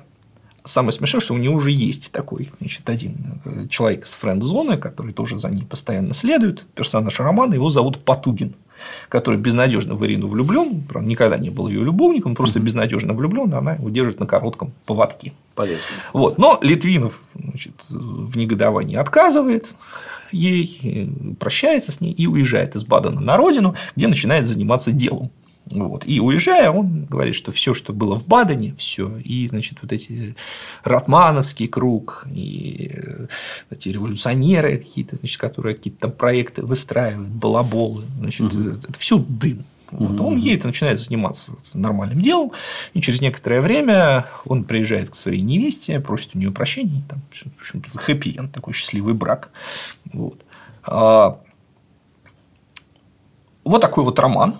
Значит, и один из персонажей, который привлек всеобщее внимание, это вот Потугин, угу. который вот этот несчастный, сломленный мужчина из френд-зоны. Вот. И Потугин, он воспринимает окружающее болезненно, и действительно в его словах есть резкая критика России. Вот. Значит, точнее, не России, а он критикует национализм, ура-патриотизм и то, что впоследствии получит название черносотенства. Но в этом своем радикализме герой доходит до крайне сомнительных заявлений. Это правда. Значит, вот что он говорит. «Посетил я нынешней весной Хрустальный дворец возле Лондона. В этом дворце помещается, как вам известно, нечто вроде выставки всего, до чего достигла людская изобретательность, энциклопедия человечества, так сказать. Ну, расхаживал я, расхаживал мимо всех этих машин и орудий, и статуй великих людей, и подумал я в те поры, если бы вышел такой приказ, что вместе с исчезновением какого-либо народа с лица земли немедленно должно было бы исчезнуть из Хрустального дворца все то, что тот народ выдумал, наша матушка, Русь православная, провалиться бы могла в тартарары, и ни одного гвоздика, ни одного одной булавочки не потревожила бы, родная, все бы, приспо... все бы преспокойно осталось на своем месте, потому что даже самовар, и лапти, и дуга, и кнут, эти наши знаменитые продукты, не нами выдуманы». Ну вот, казалось бы, вот она, русофобия. Угу. Но все же возникает вопрос: а кто вот Потугин в пространстве романа? Да, вот что нам говорит о нем автор? Я специально сделал выписки. «Литвинов посмотрел на Потугина, и ему казалось, что он никогда еще не встречал человека более одинокого, более заброшенного и более несчастного. Он не робел на этот раз, не чинился, весь понурый и бледный, с головою на груди и руками на коленях, он сидел неподвижно и только усмехался унылой усмешкой. Жалко стало Литвинову, Литвинову этого бедного желчного чудака». Следующий отрывок, вот когда Литвинов уезжает. «Вспомнилось Литвинову многое, что с громом и треском совершалось на его глазах в последние годы. Дым, — шептал он, — дым. Вспомнились горячие споры, толки и крики у Губарева, — это вот революционный круг, — у других высоко и низко поставленных, передовых и отсталых, старых и молодых людей. Дым, — повторял он, — дым и пар. Вспомнился, наконец, и знаменитый пикник, вспомнились и другие суждения и речи других государственных людей, и даже все то, что проповедовал Потугин, — дым, дым и больше ничего». В общем, Потугин, мелкий чиновник, да, вот он тайно влюбленный в прекрасную жену генерала, я ошибся, генерала Ратмирова, Ирину, угу. Она его цинично использует, она просит его жениться на своей подруге, беременной от любовника, и после смерти этой дамы взять на воспитание ее дочь. И Потугин, как верный пес, соглашается, всюду следует за Ириной, и даже по ее просьбе приводит к ней ее былого возлюбленного Литвинова, с которым эта светская львица намеревается отдохнуть от скучного мужа-карьериста. В общем, это раб, слепо, слепо следующий за объектом своего поклонения, вообще без всякой надежды на счастье. И особенно характерны последние фразы романа, вот как заканчивается роман. «В том же городе, где проживает Ирина, проживает и наш приятель Сазонт Потугин. Он редко с ней видится, и нет для нее особенной надобности поддерживать с ним связь. Та девочка, которую поручили его попечением, недавно умерла». То есть, это полный крах персонажа. Тургенев приходит этого, приводит героя, который выражает такие мысли, к полному краху. Понятно, что это сломленный человек, и вот его радикализм, он от несчастья происходит. Подходит ли этот сломанный и жалкий герой, точнее, походит ли этот сломанный и жалкий герой на персонажа, через которого автор высказывает свою какую-то зрелую социально-политическую программу? Ну, наверное, нет. Наверное, нет, да. Это неуверенная, необдуманная позиция, это следствие жизненных неудач. Вот то есть, бревно, за которое он уцепился, пытаясь не утонуть в море житейских невзгод. Но Достоевский, который в то время сам находился, как мы поняли, уже в крайне болезненном состоянии, увидел и среагировал именно на это. То есть, он в Потугине увидел, значит, Тургенева, вот увидел такие поползновения, оскорбить и обидеть Россию, mm-hmm. обиделся за Россию и решил. Значит. Вот. Ну, еще один мотив, который в образе Потугина тоже присутствует. Во время путешествия у Достоевского росло и накапливалось раздражение на немцев и их образ жизни. Здесь, опять же, мы обращаемся к дневнику Анны Григорьевны. «Федя всю дорогу ругал немцев за их непонятливость, и когда встретился нам саксонский гусар, Федя был так разгневан, что бросился ругать саксонского короля, зачем он содержит сорок тысяч гвардии. Я отвечала, что если деньги есть, то отчего же и не содержать. Впрочем, мне было положительно все равно, содержит ли он гвардию или ее вовсе не существует. Я отвечала только, чтобы что-нибудь сказать. Федя ужасно рассердился, но на этот раз и на меня, и объявил мне, что если я глупа, то пусть держу язык за зубами. Вот как иногда мне достается за немцев. Ну, ужа просто жалко Анну Григорьевну, несчастная девочка. Когда мы шли от железной дороги, нам навстречу стали попадаться густые толпы народа. Все стояли и, очевидно, чего-то ожидали. Я спросила какую-то женщину, что это значит. Она мне отвечала, что сейчас здесь провезут какого-то австрийского генерала на кладбище. Когда я сказала об этом Феде, он стал ужасно бранить немцев за их любопытство и уверять меня, что русский народ не так глуп, чтобы бежать смотреть на похороны какого-то да, генерала. Да. Вот, ну и теперь просто апофеоз всего. На дороге зашли выпить кофе в одну кондитерскую, куда я прежде заходил и разговаривал с хозяином о политике. Здесь Федя счел за нужное выругать все дрезденское масло и сказал, что все здесь отвратительно. Хозяйка заступилась и сказала, что у них хорошее, но Федя и тут ее срезал, сказав, что и у нее прескверное. Федя находит какое-то особенное удовольствие, как он сам говорит, ругать немцев в глаза. Так мы пришли недавно в одну кондитерскую, я там ела крем. Федя попробовал и сказал, что он никогда и в жизни не ел такого отвратительного крема. Отвратительного? Блушница думала, что он ошибся в слове и сказала «замечательный крем», а Федя повторил «отвратительный». Каково же было Федору Михайловичу, пребывавшего в подобном настроении, прочитать монолог Потугина из «Дыма». Угу. Что говорит Потугин? «На мою беду наскочил я на русский самородок, побеседовал с ним, а эти самородки да самоучки меня в самой могиле тревожить будут». «Какой самородок?» – спросил Литвинов. «Да тут такой господин бегает, воображает себя гениальным музыкантом.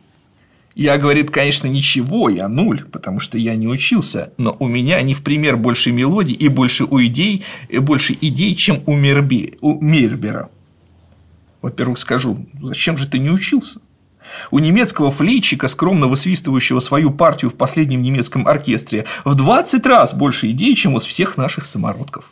Только флейтчик хранит про себя, э, э, только флейтчик хранит про себя эти идеи и не суется с ними вперед в отечестве Моцартов и Гайднов. А наш брат-самородок трень-брень, вальсик или романсик, и смотришь, уже руки в панталоны и рот презрительно скривлен. Я, мол, гений. И в живописи то же самое. И везде. Ох уж мне эти самородки».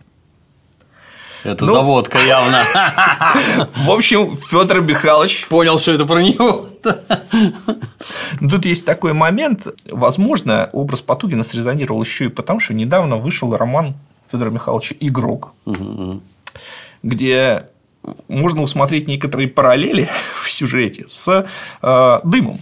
Там есть учитель Алексей Иванович, который влюблен в прекрасную женщину Полину. И эта Полина над ним, ну, фактически держит его на положении раба. Он находится у него в психологической зависимости, точно так же, как Потугин у Ирины. Вот. И Достоевский совершенно явно Алексей Иванович списывал с себя Полину с Аполлинарией Сусловой. Вот. И, может быть, ему было неприятно, что Потугин, как бы вот вроде он всем похож, но выражает вот такие вот мысли, которые ему совершенно не идут. Даже фамилия мерзкая. Потугин. Вот. Короче говоря, вот все вот это соединилось в какую-то бурю эмоций. И Федор Михайлович явно шел. А, да, значит, и через несколько дней Анна Григорьевна записала в своем дневнике такую фразу, что, значит, Федя выиграл наконец, и это хорошо, что не придется просить у Тургенева денег взаймы. Вот. Из чего Галина Ребель, на мой взгляд, справедливо делает вывод, что рассматривался вариант, если там совсем все плохо, пойти к Тургеневу и просто денег еще попросить. Ну, что вот. делать? Ну, то есть, вот это, вот это унижение, созданное самим Федором да, Михайловичем, да. Тургенев тут вообще ни при чем. Вот. Вот он к нему идет. Итак, в общем, свидание титанов на Баденской квартире Тургенева двадцать восьмого июня тысяча восемьсот шестьдесят седьмого года. Длилось не более полутора часов. Тургенев писал, что примерно час. Со стороны Достоевского сохранилось два рассказа об этом разговоре. Один, записанный Анной Григорьевной по горячим следам, второй самим Федором Михайловичем в письме Аполлону Майкову. Значит, ну, я здесь проведу послание другу. Угу. Рассказы похожи. Да, очень важно, что вот это письмо Майкова, Галина Ребель тоже на этом делает акцент, на мой взгляд, совершенно верно, оно находится, то есть вот этот рассказ Майкова, он находится в контексте всего письма, где э, до этого рассказывается о заключениях Федора Михайловича на рулетке, о его переживаниях. Итак, Гончаров все мне говорил о Тургеневе. Так что я хоть и откладывал заходить к Тургеневу, откладывал заходить к Тургеневу, да, а не Григорьевне, он там что-то всякое плел, а на самом деле просто откладывал. Решился, наконец, ему сделать визит. Я пошел утром в двенадцать часов и застал его за завтраком. Откровенно вам скажу, я и прежде не любил этого человека лично. Сквернее всего то, что я еще шестьдесят пятого года с Висбадена должен ему пятьдесят талеров и не отдал до сих пор. Не люблю тоже его аристократически-фарисейское объятие, с которым он лезет целоваться, но подставляет вам свою щеку. Генеральство ужасное. А главное, его книга «Дым» меня раздражила. Он сам мне говорил, сам мне говорил, что главная мысль, основная мысль его книги состоит в фразе «Если провалилась Россия, то не было бы никакого ни убытка, ни волнения в человечестве». Он объявил мне, что это его основное убеждение о России. Нашел я его страшно раздраженным неудачей «Дыма». А я, признаюсь, и не знал подробностей этой неудачи. Вы мне писали о статье Страхова в отечественных записках, но я не знал, что его везде отхлестали, и что в Москве, в клубе, кажется, собирали подписку имен, чтобы протестовать против его дыма. Он сам мне все это рассказывал.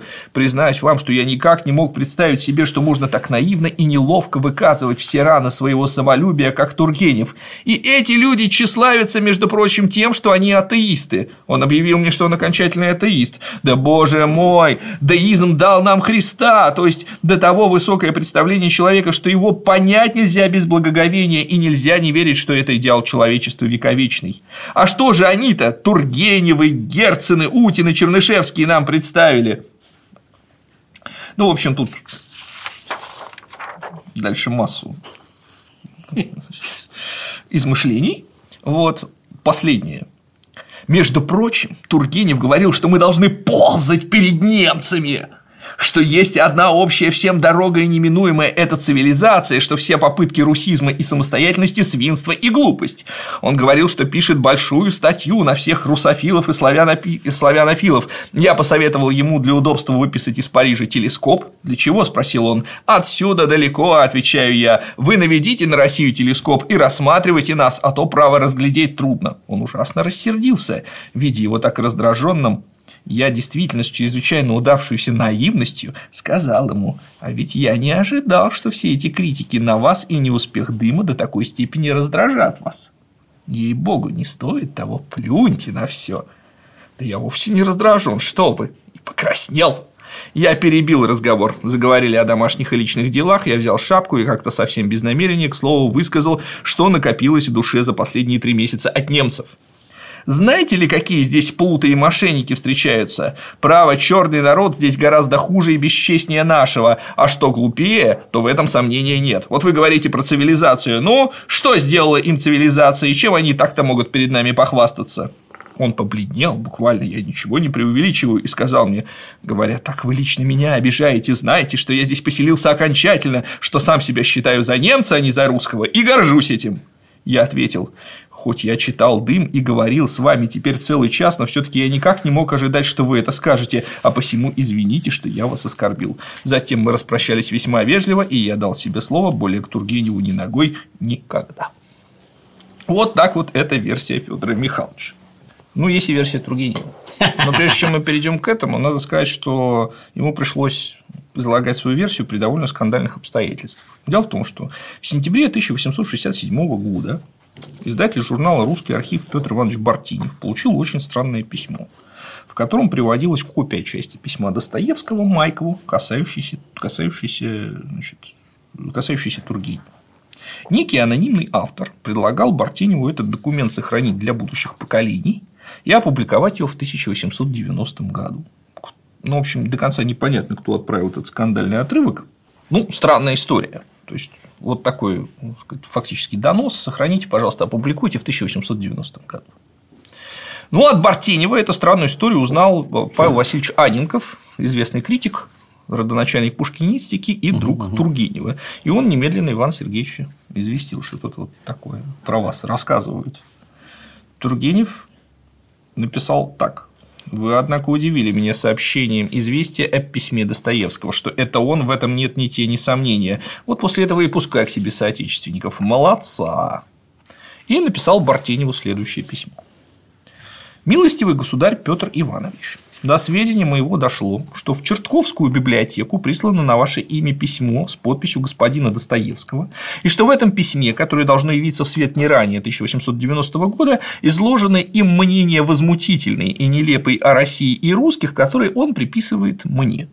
Эти мнения, составляющие будто бы мое задушевное убеждение, были высказаны мною по уверению Достоевского в его присутствии в Бадене нынешним летом во время единственного посещения, которым он меня почтил. Не говоря уже о том, насколько может быть оправдано подобное злоупотребление доверия, я вынужденным нахожусь объявить со своей стороны, что выражать свои задушевные убеждения перед господином Достоевским я уже потому полагал бы неуместным, что, считая его за человека вследствие болезненных припадков и других причин, не вполне обладающего собственными умственными способностями. Впрочем, мнение мое разделяется многими другими лицами. Виделся я с господином Достоевским, как уже было сказано, всего один раз. Он высидел у меня не более часа, и, облегчив свое сердце жестокую бранью против немцев, против меня и моей последней книги, удалился. Я почти не имел времени и никакой охоты возражать ему. Я, повторяю, обращался с ним как с больным. Вероятно, расстроенному его воображению представились те доводы, которые он предполагал услыхать от меня, и он написал на меня свое донесение потомству.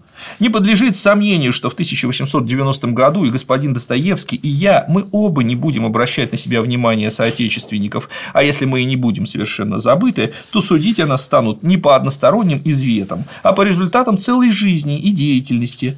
Но я все-таки почел своей обязанностью теперь протестовать против подобного искажения моего образа мыслей. Мне остается просить вас извинить меня, что я решился обратиться к вам, не имея чести быть лично вам знакомым, а также принять выражение совершенного уважения и преданности, с которыми остаюсь вашим покорнейшим слугом. Иван Тургенев. Бартенев, который совершенно не хотел быть пешкой в чьей-то чужой интриге, ответил любезно. Милостивый государь Иван Сергеевич, на почтеннейшее письмо ваше от девятого января имею честь отвечать, что действительно в Чертковскую библиотеку доставлено было на четырех страницах мелкого письма описание разговора, происходившего якобы между вами и господином Достоевским в Бадене летом тысяча восемьсот шестьдесят седьмого года. Но это описание наполнено столь неумеренными выражениями и столь явными доказательствами болезненно раздраженного самолюбия, что может вызвать в читателе только улыбку соболезнования. Сберегая эту тетрадку по желанию доставителя, полагаю, что таковая апелляция к потомству не оправдает надежд автора. Впрочем, я должен сказать, что тетрадка получена вовсе не от господина Достоевского, которого мне не случалось даже и видеть, и подписи его на ней нет. Пользуясь случаем, чтобы выразить вам чувство живейшего уважения и дозвольте прибавить литературного сочувствия, Петр Бартенев. Ну, как мы видим, издатель Русского архива объективность сохранил угу. и не был готов, готов огульно обвинять ни Тургенева в высказывании таких мыслей, ни Достоевского в присылке письма. Ну, закусившийся Тургенев, однако, уже не сомневался, что письмо прислал Федор Михайлович, сам ли или через третье лицо. Он написал Анненкову. Анненкову: «Я получил от Бартенева очень вежливое письмо, в котором он отзывается как следует о сумасбродном извете Достоевского, который, однако, не подписан им, но, очевидно, проистекает из его пера». Ну, в общем, вот эти события развели Ивана Сергеевича и Федора Михайловича на много лет. Достоевский никак не мог успокоиться, и в тысяча восемьсот семьдесят первом году вышли «Бесы», в которых появилась пародия mm. на Тургенева, пародия, ну, скажем так, некорректная. Значит, мало того, что Достоевский изобразил Тургенева в виде исписавшегося писателя Кармазинова, так он еще и намекнул на сочувствие Кармазинова к Нечаеву, то есть к революционному террористу, угу. который, ну, скажем так, инициировал убийство студента Иванова, одного из участников своей организации, для того, чтобы скрепить революционеров кровью. Вот. И дело это было очень громким, захватившим всю Россию. И это был, конечно, ну, такой донос на Тургенева, как на угу, угу. террориста. Что было, в общем, нехорошо. Ну и кроме того, вот именно в «Бесах» появилась пародия на призраков. И Тургенев, кстати, достаточно спокойно на это отреагировал, но не приходится сомневаться, что ему было это неприятно. Вот как писал об этом Тургенев. «Мне сказывали, что Достоевский вывел меня. Что ж, пускай забавляется. Он пришел ко мне пять лет тому назад в Баден не с тем, чтобы выплатить мне деньги, которые он у меня занял, а чтобы обругать меня, на чем свет стоит, за дым, который, по его понятию, подлежал сожжению от руки палача. Я слушал молча всю эту филиппику, и что же я узнаю? Что будто бы я ему выразил всякие преступные мнения, которые он поспешил сообщить Бартеневу». Бартенев действительно мне написал об этом. «Это была бы просто-напросто клевета, если бы Достоевский не был сумасшедшим, в чем я нисколько не сомневаюсь. Быть может, ему все это померещилось». Я только хотел тебе сказать, что он к нему относился как к больному, прям видно. Ну, наверное, да. И еще один вариант версии Тургенева сохранился в записках литератора Евгения Гаршина, брата знаменитого Всеволода Гаршина. Достоевский все-таки, по замечанию Тургенева, чувствовал тяжесть своего обязательства относительно человека, которого он не любил, а тут как бы нарочно пищей для этого раздражения оказался злополучный дым. «Эту книгу, эту книгу надо сжечь рукою палача», – сказал Достоевский, взяв книгу в руки. Тургенев, к сожалению, вся эта сцена происходила один на один, скромно осведомился о причинах и в ответ услышал целую обвинительную речь на тему «Вы ненавидите Россию, вы не верите в ее будущее» и так далее. Одним словом, Достоевский отождествлял потом Тугина с самим Тургеневым. Иван Сергеевич рассказывал, что предпочел выслушать все молча и дождаться, пока Достоевский кончит и уйдет. Так действительно и было сделано. Ну, в общем, к сожалению, источники нам не дают, конечно, однозначной возможности детально реконструировать, что там произошло на квартире Тургенева, но совершенно очевидно, что Достоевский наносил этот визит нехотя, в раздраженном и даже болезненном состоянии, чувствуя гнет застарелого долга и помня обиды, накопившиеся еще со времен перепалок в кружке Белинского. И кажется вполне вероятно, что действительно он мог произнести фразу о сожжении дыма рукой палача. Вот интересно, что Достоевский сам про это не упоминает, а Тургенев дважды угу, ее пересказал. Угу. И не приходится сомневаться, что имело и многословное место, и многословная ругань на немцев. И можно допустить, что в ажитации Федор Михайлович прописал Тургеневу, который действительно был западником, но западником, так сказать, умеренным. Да, то есть он считал, что Россия должна перенимать все лучшее, что есть на Западе. Не значит, что она должна его слепо копировать, вот, но он выступал за, за, за сочетание западных, западного пути и европейского пути и национального пути, за синтез. Вот. Но, правда, открытым остается и вопрос, как на все это реагировал Тургенев, так сказать, и не раздражился ли он тоже, и по старой привычке, которая была еще замечена Авдотьей Панаевой, не стал ли он, говоря современным языком, троллить Федора Михайловича, его угу. подначивать. Тоже нельзя исключить, потому что, ну, опять же, не знаем конкретно, что там произошло. Вот. Ну, что точно не соответствует действительности, так это то, что Тургенев был оголтелым русофобом, таким литературным Смердяковым, что мы видим в сериале Владимира Хотиненко. Это на самом деле, ну, крайне, так сказать, было, было видеть крайне неприятно. Ну, в завершении пару слов скажем о том, как в дальнейшем разворачивались взаимоотношения Тургенева и Достоевского. Значит, сериал выступил скрепно. Разоблачил ну, этого самого проклятого западенца. Да. Любителя, блин. Да. Значит, много лет не общались Тургенев и Достоевский. В тысяча восемьсот семьдесят седьмом, в тысяча восемьсот семьдесят шестом году произошел очередной, значит, всплеск. Тургенев решил таки встребовать долг. С Достоевского фаната Федора Михайловича ругают Ивана Сергеевича за это, потому что Федор Михайлович находился в таком достаточно тяжелом финансовом положении, но Федор Михайлович всегда находился ну, в тяжелом финансовом положении. Ну, собрали бы денег, финансовом... задонатили бы Михайловичу, и нормально, если так.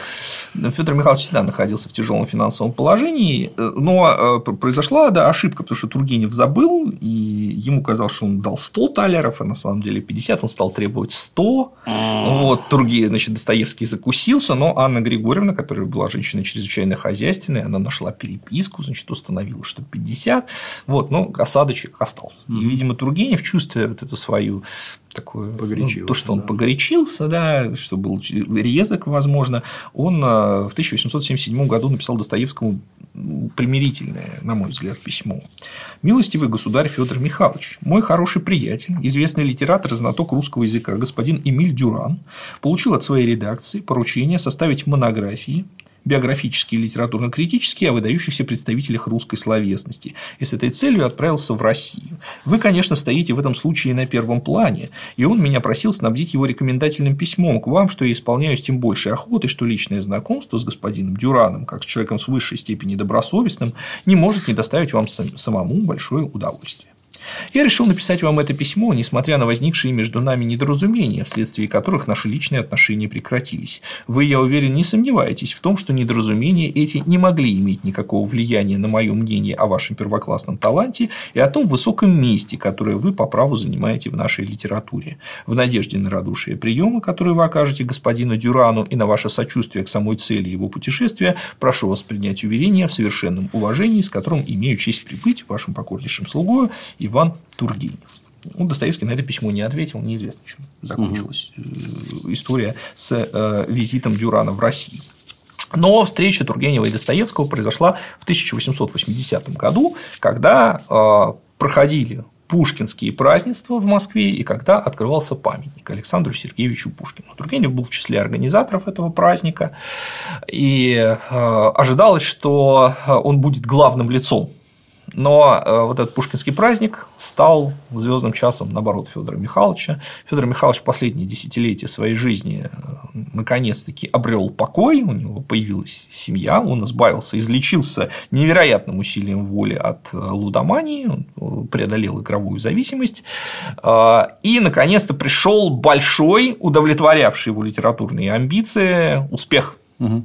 Колоссальный, об этом тоже можно говорить, но там «Бесы», потом выходит «Подросток», потом «Братья Карамазовы» и еще очень важный момент – «Дневник писателя». Да? Что такое «Дневник писателя»? Это, по сути, политический блог. Там Достоевский пишет свое мнение о происходящих событиях. И это было очень верное его решение, потому что огромная обратная связь. Достоевский стал благодаря этому ближе к народу, хотя критика не очень умная сразу стала писать, что Достоевский что не может, не способен создать новое какое-то литературное выдающееся произведение, поэтому ударился вот в такой низкий жанр. Ничего mm. подобного. Достоевский как раз оказался на волне, и очень здорово для него, что он это придумал. Вот. Но к Тургеневу сохранялось, конечно, предубеждение.